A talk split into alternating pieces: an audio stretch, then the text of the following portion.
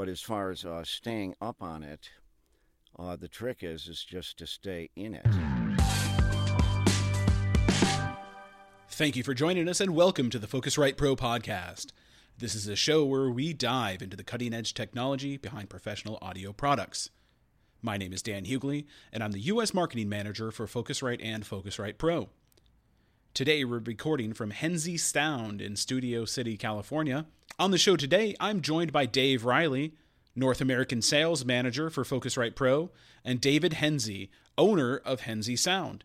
Today, we'll discuss getting certified for Dolby Atmos, mixing EDM, jazz, and feature films in Atmos, analog versus digital, and a whole lot more. Let's get started.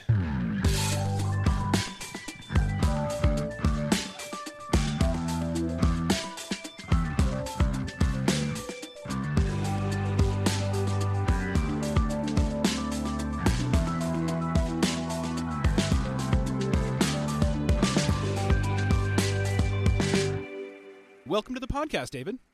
Hi. Hi. How's your day so far? Oh, everything sucks. no, I'm just, I'm just, I'm just kidding. It's actually as good as it could possibly be. I'm loving it. Any day above dirt's a good one. Is something someone told me once, and I thought Right. those were good words to live by. No, it's uh, it couldn't be better. Great. I'm, I'm, I'm glad to hear that. You have a beautiful room here. We appreciate you inviting us in uh, to take a look. Um, I'd love to learn a lot more about it, and uh, I guess that's why we're here. Uh, Yeah. how, how long have you been in this space? Uh, a little more than a year now since Oh. we started construction and things. Oh, okay. How long have you been up and running? Well, we were up and running for a little while, about five months ago or so, and then just a couple of months because we put the brakes on everything to get um, some certifications that we needed. No, that's great. Yeah. Um, so l- l- I'm going to back up. Um, what brought you to work with sound? What interested you in uh, in sound when you were in your in the beginning of your career? Well, when I was very young, uh, and I got my first electric guitar, which was a magical experience. Mm-hmm. uh, we'd have these little bands in my neighborhood, and I pretty much was the guy that had to go to everybody's rig and adjust it to get the sound right, so that I could jam because I couldn't I couldn't get my head around it until the sounds were all right, you know. Yeah. And uh, so I knew right away what I wanted to do. And then I used to sneak out of the house at night with my big brother, and uh, we'd go into clubs where you know all the bands in the Midwest would carry around three tons of gear, and so you'd set up all this equipment in in these bars, and uh, and it was a competition. You know, it was about the power and the bass and the majesty of the sound and everything, and uh, it was hard work, and uh, but I loved it. Yeah. And Yeah, it's funny how people just uh, kind of gravitate towards being the engineer of the band or of the group, uh, and uh, it definitely takes a special ear. Sounds like pretty much pretty much how you did it. You you could hear uh, the different tones rubbing and things like that, but and you wanted it to sound great. And and and congratulations! Many years later, you have a great career in professional audio. Uh, just from it sounds like you started as a hobby. yeah, it. Uh, I didn't ever think about it. It's just where things went. That's great. and I just did what I felt uh, comfortable doing. I, I really didn't think about it a lot. I just uh, had the desire for it, you know. Um, so growing up in Milwaukee, what was the state of the audio industry when you when you first got into it? Well, aside from the bands in the local club scene, which was a you know ruthless competition when it came to the sound that bands were expected to have in those days, it was uh, you know hard rock, and uh, but then uh, the first real studio I worked at was Dave Kennedy Recording, and he did symphony orchestra and big band, and you know, and uh, and Dave was the guy who knew how to record instruments. You know, what do you do with a trombone or Right. a xylophone? You know, it's uh, you don't just stick a mic up to it. Yeah, a lot of people would just go, "Well, here we go. Let's try this out." You know, uh, right. I, I've been through a couple of those uh, You know, miking up a harmonica sometimes is a is a tough thing to do, uh, or a tuba. Um, you know, some of those things are a little bit tough sometimes. Yeah. Um, but uh, yeah, I've I've had to do a couple of those myself. Um, what uh, what kind of difficulties did you face when you were first starting out? Well, it's a small fraternity at that time, Mhm. and there wasn't a lot of opportunities. There wasn't a lot of openings. Uh, uh, the broadcast part of it was very hidden from public view, and the music part of it was already taken by people. So it was tough Sure. getting your foot in there. Yeah. Uh, and I just kept at it until uh, until uh, you know I found an opportunity. But I also I did go to a school in uh, called Omega Mhm. in Maryland. Okay. Was that an audio school? Yeah, Okay. and then I couldn't find any colleges with uh, audio engineering classes at the time, but. Uh, Cal Arts had an electronic music class, Oh yeah. and so I took a few courses there. I wasn't uh, a, a formal student there, and then uh, one of the guys, one of the students there, was one of the first people to control a synthesizer with a computer, and so I took classes from him in electronic music Yeah. because that was the closest thing I could get to engineering. Sure. It's something, right? You got your foot in the door with that. And then I came back and was able to land a couple of uh, small jobs and kind of worked on it from there. It, it sounds like um, you know talking about uh, controlling synthesizers with computers and things like that. It sounds like you were um, a kind of an early adopter of digital things, uh, where it was a pretty analog world when you first got started. Um, where did you skew one way or the other, analog or digital? Well, when uh, a little later down the road, when digital got popular in professional recording, I always had my eye on it. Uh, they had uh, basically a VCR that could record digital audio, and that was exciting. Yeah, that's really cool. But I would say both. Mhm. You know, uh, everybody loves a large format analog console. They're Sure. wonderful and exciting, and they certainly make good photo opportunities. They do. You know, people love to get their picture taken in front of a console. Right. I don't know many pictures that have been taken in front of ADAT machines. Right. Well, I, I see you have a Raven console here. We'll definitely get a picture of you in front of that uh, before we take off. I don't know what I ever did without it. I love it. Yeah, it, it, it certainly looks great in your studio, and, and your studio is just gorgeous. I know I said that already, but uh, Oh, thank it's uh, very impressive in here. Um, Much Yeah, appreciated. you, you keep it up very well, and I read some really cool things um, about some of the sound treatment you did, and you have it hidden in plain sight. Um, you know, I, I heard you have bass traps here. Uh, under your monitors, uh, under the couch here where they're sitting. well, there's a large foam brick under the couch. Yeah, isn't that? that But, I um, think that's great. And this panel that has that speaker soffit in the rear had to be built so we could mimic the other side. Sure. Uh, but this is hollow and is filled with insulation and uh, the Augspurger style bass trap, which is pegboard Oh yeah. with the fluff inside of it. Yeah. Oh, that's and then pretty uh, we drilled some bigger holes and some random holes. And then this floor, the raised floor in the back of the room, Mhm. along the edge in the front, Yeah. uh, we drilled inch and a half holes and then put insulation under the floor. That's great. And uh, it's a, uh, yeah, it's a bass trap unto itself. I'm, I'm actually we haven't gotten a chance to listen to your room, but I'm I'm kind of excited to do that when we wrap up here and, and check out what the sound is uh, in person here. I, I know you said you're working on a track. Hopefully, that's something you can let us listen to. Uh, It's got the booty. it's got the booty. Yeah. Nice. So going back between the difficulties when you first got started and now, how have they evolved? Well, it was interesting because analog was just a part of life, and uh, and when digital came around, that was obscenely expensive. Sure. You know, Mitsubishi 32 track was a two hundred thousand dollar tape machine, and that was in the mid '80s. Uh, well, the first session I did digital was at Universal Recording in Chicago, Uh-huh. and that was about 1980, and that was on a 3M 32 track digital. Sure. and uh, and that was just it's completely the high price thing. So everybody sort of assumes, well, this is what's great and everything, and and uh, you know the symphony orchestras loved it because of the signal to noise ratio and everything. And uh, but I, you know, a lot of people that I worked with uh, preferred analog sound, particularly with drums and guitars. Yeah. And uh, so, uh, you know, it was in vogue hmm and it was expensive. Of course, now it's exactly the opposite. It is. Yeah. The digital is what's inexpensive, and analog is very pricey. Mm-hmm. Uh, you know, 15 minutes worth of recording for $300 worth of tape or whatever. Sure. Yeah. Yeah. Yeah. Yeah. Tape. Uh, if you can find tape anymore. Well, then you have to have a staff Sure. because people have to align those things and keep them clean. And Do people know how to cut tape anymore? Yes.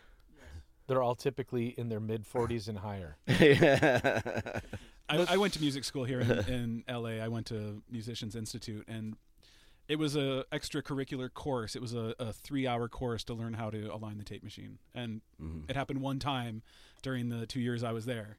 Um, so you know that's something they just kind of breezed over, and if you went to the class, you went. If not, you know you didn't, and uh, that was a choice that, that people made. And I'm glad that I went, um, though I didn't get to do much hands-on. So I have to say that I'm part of that new tapeless generation of engineers myself. Though I'm The 3M machine that you were talking about, for people who didn't have an opportunity to even know about this stuff, that was 44 1 16 bit because there wasn't 24 bit. right. There wasn't better. no, So it was, it was, whoa, this is neat.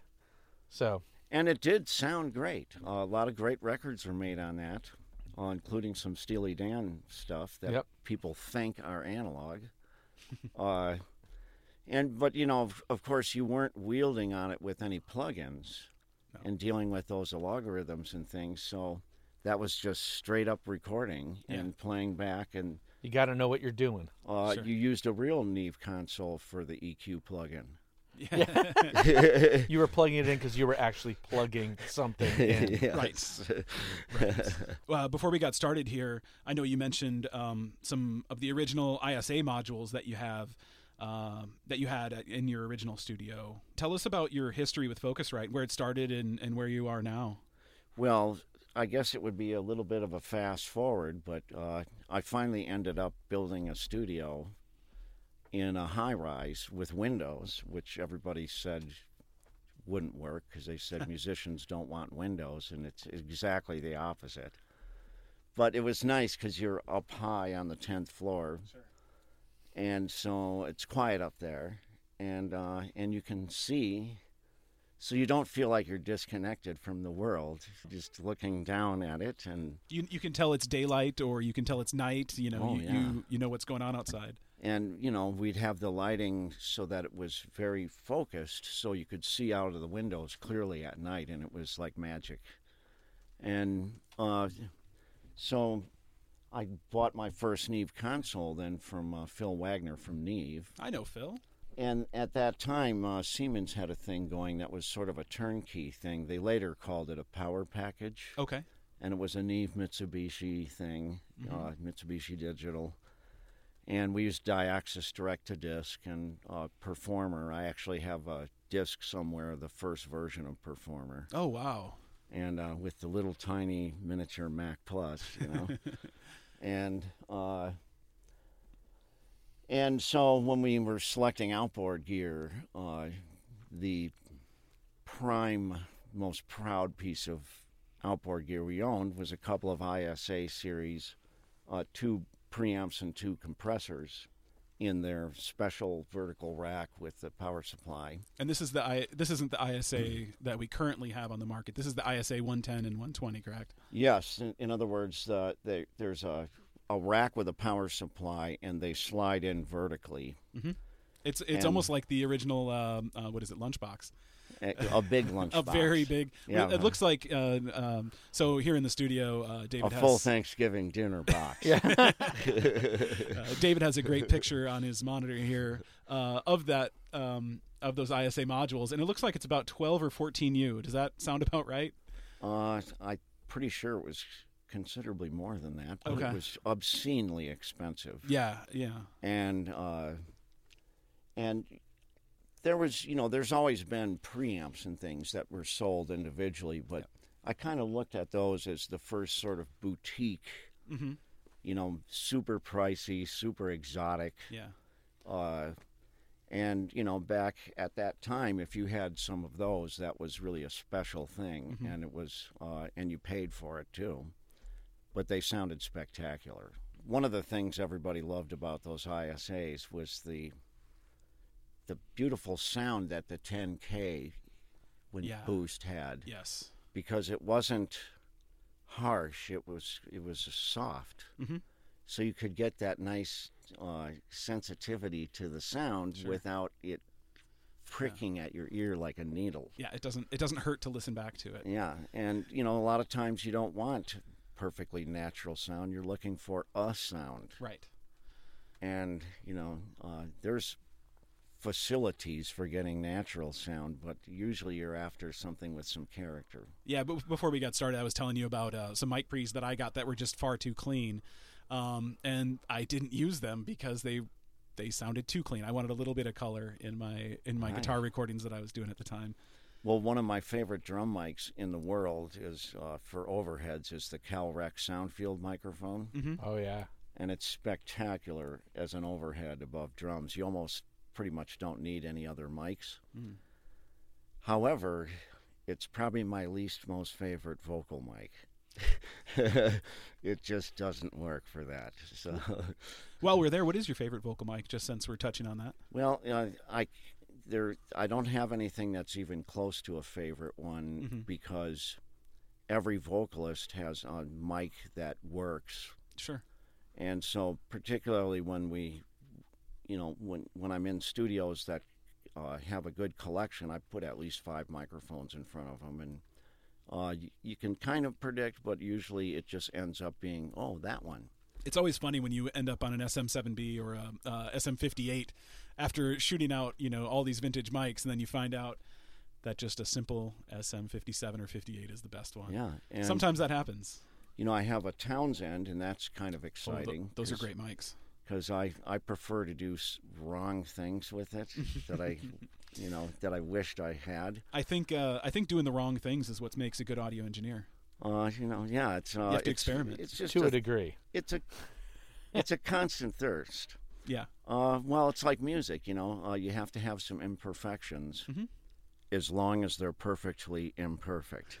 Because there's a difference between an There is. imperfection and a mistake. Sure, sure. Yeah, if you if you put me on a on a vocal track, it's uh, too many imperfections. Uh, Right. But you know, sometimes uh, if it was just perfectly in tune, it just would never be right. Right. Uh, It'll rub against everything else. Yep. yeah. That's when yeah, when you start making things perfect, you lose all the character because then everything has to be perfect. right. One perfect thing makes everything sound Yeah, it makes really everything bad. else go south. Yeah, what's the point of that? Yeah. And but I do have a microphone that I've been looking for for some time, and uh, I spent a number of years at Cherokee, and uh, I didn't work for them. I did all my work there, but uh, Susan hired me to do a lot of projects there, and you know they had every microphone one could imagine. Sure. Oh, yeah. the absolute most exotic variety. Yep. And there was one mic that just kept on winning every time in the microphone contest, and that was the Neumann U47 FET. Mm, mm-hmm. And uh, it always worked, and it and it worked on everything, It's great. and it didn't matter what it was. And so I did track down one of those. They've thoughtfully re-released it for a little bit, Mm-hmm. and uh, so that's an easy one. It's like, well, we're not sure. And you put that up, and it's like, okay, that works. It gives you something to try Well, first. the FET 47s have so much character to them, where sometimes the U47 just the tubes make it just nope, this isn't remotely right. right. But the FET is such a glorious like vocal mic, totally. And I, you know, have some tube preamplifiers or whatever. So if I Mhm. need some tube essence, I just run it into a tube preamp. Sure. Uh, I like so that. Tube essence. Tube essence. I like that. I. I know you have a, a red interface. I can see that in your rack from here. Uh, is that the red 8 pre, it looks like? Or is that a 4 pre? Well, that, there's a red eight pre, Okay. and then there's enough accompanying red eights Yep. to uh, satisfy the 128 voice Dolby Atmos uh, limit. Then we've got uh, another one, another uh, RedNet that are mic pre's, and another one that's dedicated to a home entertainment system that we use for reference in here. Okay. Wow. Yeah, you have a looks like looks like about six pieces of Focusrite gear that I can see here. Thank you. Uh, yeah. Thank you for that. Out of all the options that there are, you ended up with RedNet. I mean, was there a specific reason? Because we're not the only company. I'm going to say we're the best, but I work here. What do you? I mean, what was the reason? Well, needless to say, this type of a studio, which is not only an Atmos mixing room, but also we switch to recording as well. Uh, it's a new type of endeavor, and I had to decide that uh, there's something I might not know. So I had to expunge my mind of all the options Mhm. and seek out some people that know their business in this arena And where did you uh, where did you find those people? uh, Westlake Pro and Dolby Laboratories, Uh-huh. and they suggested that I use uh, the the Focusrite products, and so I took their advice without any problem, because the previous Focusrite products that I owned were some of the most uh, proud pieces of equipment I've ever owned, so that was an easy choice. Oh, that's great. So your history with Focusrite helped uh, lead your decision into continuing. Absolutely. That's awesome. So you you kind of touched on this a little bit, um, but after an amazing career in the audio business, how do you stay on the cutting edge of the technology? Uh, well, since I was a very young kid, uh, I've always been fascinated with anything that's new or taking whatever I did know and figuring out other ways of fashioning uh, those things. Mhm. And so it's uh, it's not something that you do all of a sudden. It builds up. So uh, it's just a passion. I, Mhm. I can't really help myself. You know, I'll Yeah. go on my computer and, and I like looking for plugins that some uh, hermit did in an A frame on top of a mountain, and he only has three of them, but they're incredible. And Yeah. uh, and you know, I'm always on the hunt for things, and it's just a passion. But as far as uh, staying up on it, uh, the trick is is just to stay in it Sure. and uh, and you know every day that goes by you add one or two new things or something like that and and you stay with it Yeah. but it's because uh, that's what I love Mhm. and uh, and the the only real drastic step was Atmos Sure. because I was starting to think, which is uh, gets you in trouble every time, uh, that I you know knew a little something about something, and I got my butt kicked all over the place when we got into the Atmos thing, and I had to learn. Uh, I had to sit down and do training and uh, and and learn some things I didn't know, and the reason the room worked out as it did is because I got advice from people who knew more than I knew. That's you know someone gave me some great advice, and it's that you never want to be the smartest person in the room, and it sounds like someone you either realized that on your own, or you.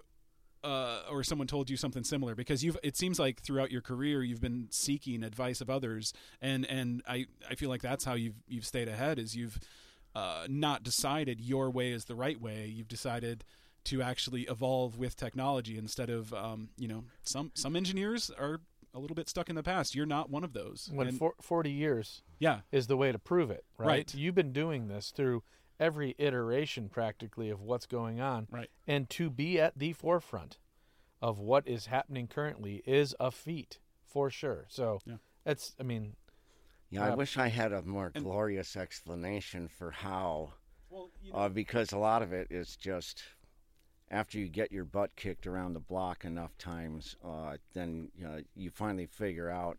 Because when I was in my early 20s, I had the I know a lot more than I really do know disease. sure And everybody who's that age has that disease, and if they don't, there's something wrong. uh, you know, and uh, and you know sometimes uh, you learn the easy way, and then but some other times I had to learn the hard way. Well, it, it says a lot that you know after you know w- with the career that you've had, and you've just within the last year opened a studio in Los Angeles. You know, it, it, it shows that you're still growing as an engineer and a, and a businessman and a, and a studio owner. So congratulations on all of that. That that's amazing. Um, Thank you. and you've done this for yourself, which is also, uh, you know, very admirable. Um, and I I think it's great. And, and I love what you had to say about Atmos and how you got started there. Um, and I'm sure you you listened to a couple really cool Atmos rooms. I know you mentioned Westlake Pro. Uh, they have an Atmos room in their facility, which sounds really nice. We've been in there a couple of times for some events. Um, and speaking of Atmos, we heard that you got the very first Atmos for Home certification in North America. How did uh, how did you achieve that, and how did how did that go for you? Well, when I fell in love with Atmos, and the the first real information I was able to get about it was at the AES convention in Los Angeles. Oh, okay, was that just a few years ago? Yeah, Okay. and that was the first time I was ac- able to get some really in depth information about it. Sure. and uh, and I heard a few things, and as particularly with music, I fell in love with it because it's not the same as surround, or it's even close. No. So right from the start, when I decided to try to do it, and uh, initially it was in a room that was too small, hmm and uh, but I was going to try because that I knew that that's what I wanted. It was like when I was a little kid, and I knew I wanted to mix sound. Mhm. I just knew it. Yeah. And uh, and I had my I had a gigantic Pro Tools rig when I was in the days of Cherokee, and you know we used to work at NRG in the village and stuff, and uh, and Westlake on Santa Monica Boulevard built that system with me, Yeah.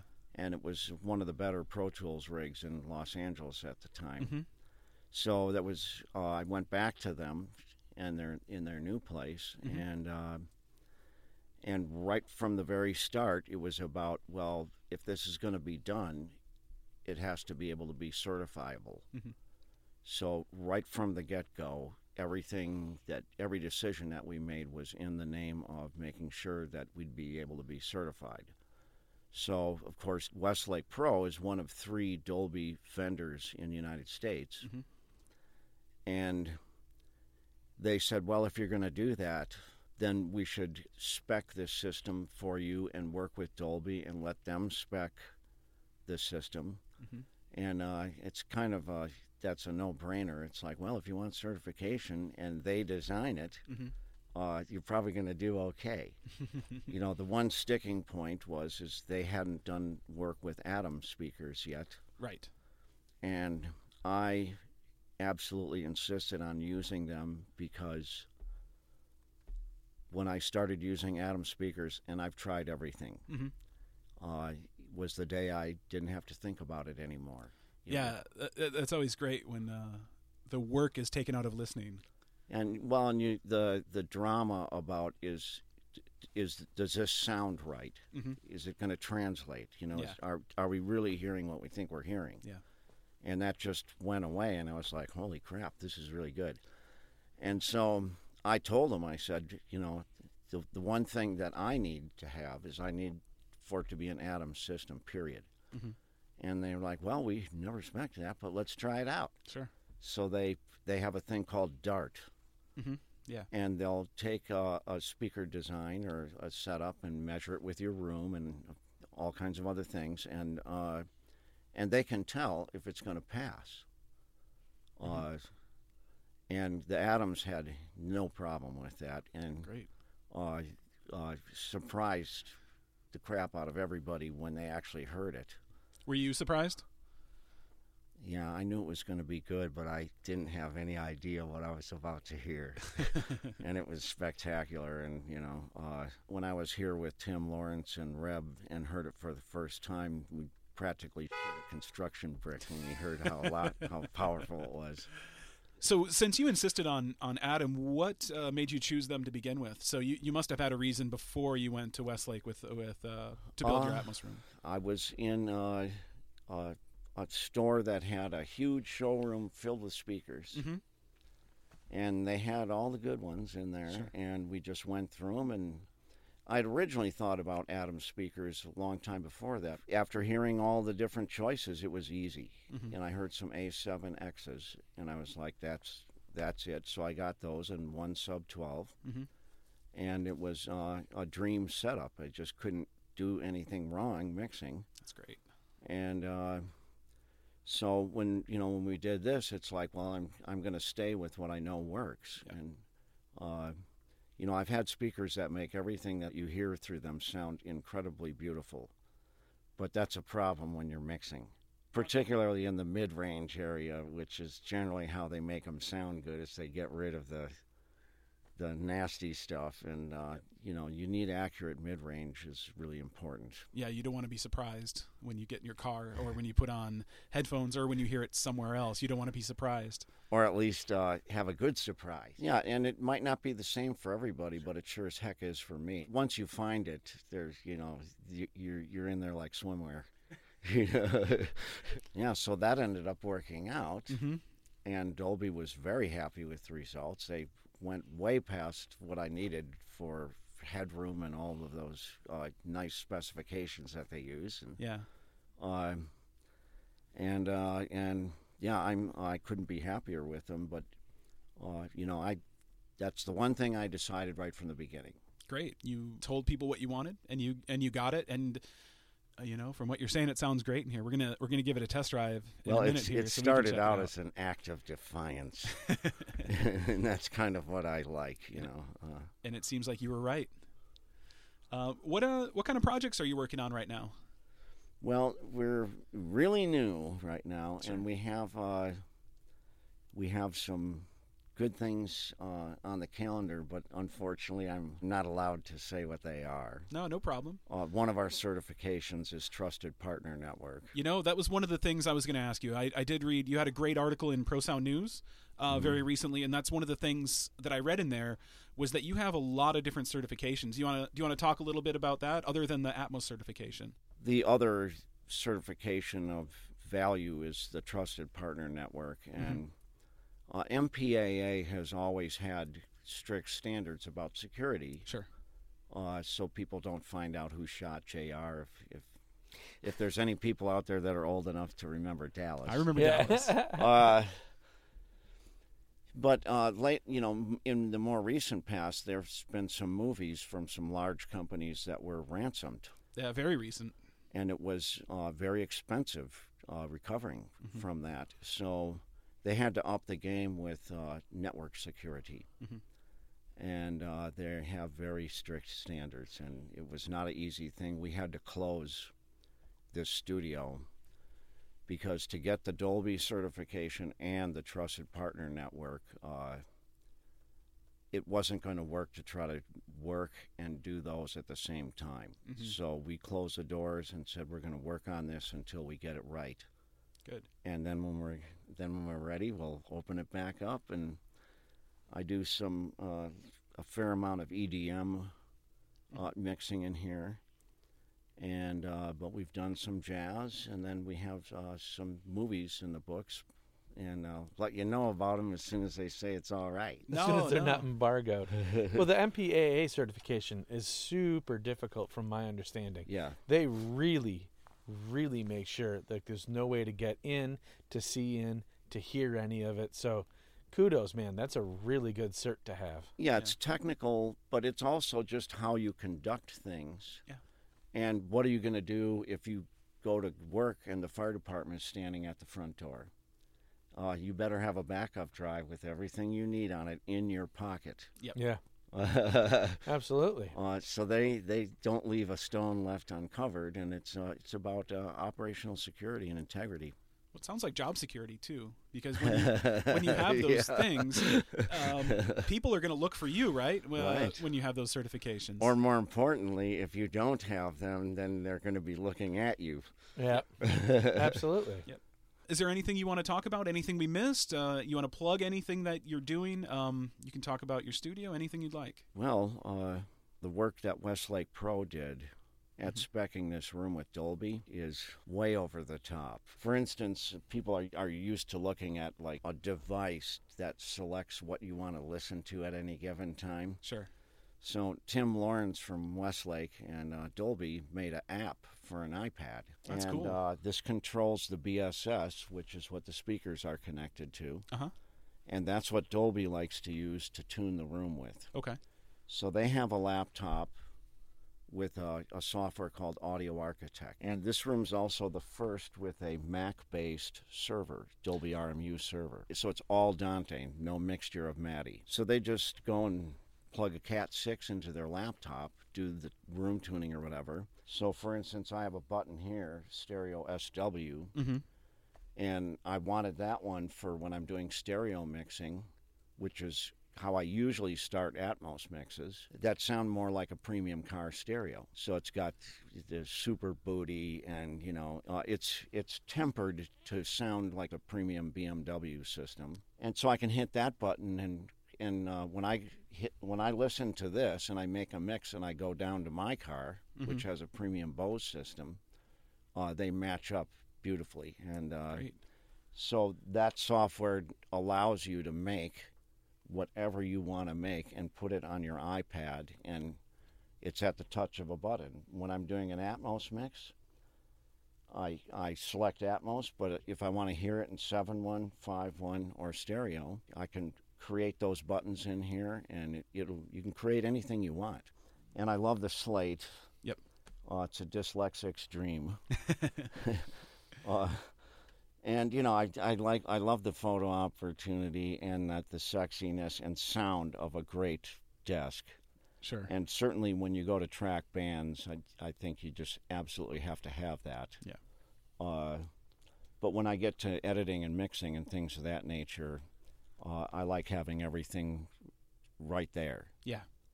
And uh, and with the slate, you don't have to know how to use everything it does right away. You Yeah. can just start using it. Sure. And then all of a sudden, it's like, oh, nudge value up and down. That's handy. Sure. And little by little, you Yeah. start adapting into their shortcuts, and then you can't live without them. Uh, I'm just excited to meet someone who's been in the industry so long from Milwaukee and had a great studio in Milwaukee, being from Wisconsin myself. So this is a So- fantastic treat. So is um having great sock game a Milwaukee thing? Because I'm looking at you two, and you have great shoes and socks, and I'm just boring over here. So that's a It's little not a Minnesota thing. little embarrassing because these are Universal Audio socks. Sorry, I didn't realize To that. edit I've that out now. You have to. You really do. Thanks, Spanky. Well, and then there's, you know, of course, there's the Green Bay Packers socks. You, Go pack. They won this week. Oh crap, they did. You know they did, eh? Two and oh, eh? Oh, it's great. you know, 2 and 0 is 2 and 0 anyway you cut it up. Yeah. The Rams are also two and oh. Yeah, we don't care about them. Uh, it's Packers. Yeah. Always Packers. I know. Me too. Cool, guys. Well, I think this is a good place to wrap up. Uh, David, we appreciate your time today. We appreciate you inviting us in. I appreciate you being here. No, we, we, we love it. I, I love uh, getting out of the office uh, at any excuse, especially to come to a great looking studio and to meet with a, a great engineer like yourself. So thank you for that. And congratulations on all of your success. You know, cheers to the future. I think you're just hitting your stride as it was. You built, you built a beautiful studio here, and now you just get to sit back and do what you love. And, and uh, I'm excited for you. The future looks good. It does. Uh, the audio future, you know, the, the future of the audio industry is really exciting, and It- there's a lot of great stuff happening right now. There is. You know, Atmos is uh, it's one of the first things to come along in a while in the digital field. Mm-hmm. Uh, that there's tons of new possibilities. Yeah. Uh, there are so many techniques uh, being created and that can be created. Yeah. Uh, and it's been a little while since there's really been something that you can do something new. So I'm gonna quick touch on this, which Do I it. think is fantastic. One of the main things that to me makes Atmos feel different than Surround or Quad is the adoption. To see that the new iPhone Pros all do Atmos sound is unbelievable. That is to me very telling that this is not going away. This is something that is truly adopted and it's changing the face of entertainment, how we receive and consume it. So, man, being certified on so many levels for Atmos was probably the smartest thing you can do as, you know, a studio and engineer and all of it. Man, like seriously, kudos. Yeah. You know, it's funny. Even when you hear an Atmos mix out of a mono uh, phone speaker, Mm-hmm. it s- jumps out of there and kind of goes around you. It's, it's Yeah, it's Uh, beautiful. uh, it's hard to, to get away from. And Mm-hmm. I, I'll tell you, the first time I put a set of headphones on and listened to the binaural Yeah. track Oh, of, yeah. of an Atmos mix, Yep. I took my headphones off because I was I forgot to mute the speakers, Uh huh. but the speakers were off. I was so convinced that I was hearing all these other speakers, oh, that's great. and um, so it's like okay, I put my headphones back on, and uh, I had to take them off one more time. I it I couldn't believe it. Oh, that's awesome. Well, good. It's amazing. Well, congratulations and uh, thank you again. And uh, hopefully we'll be seeing you again soon.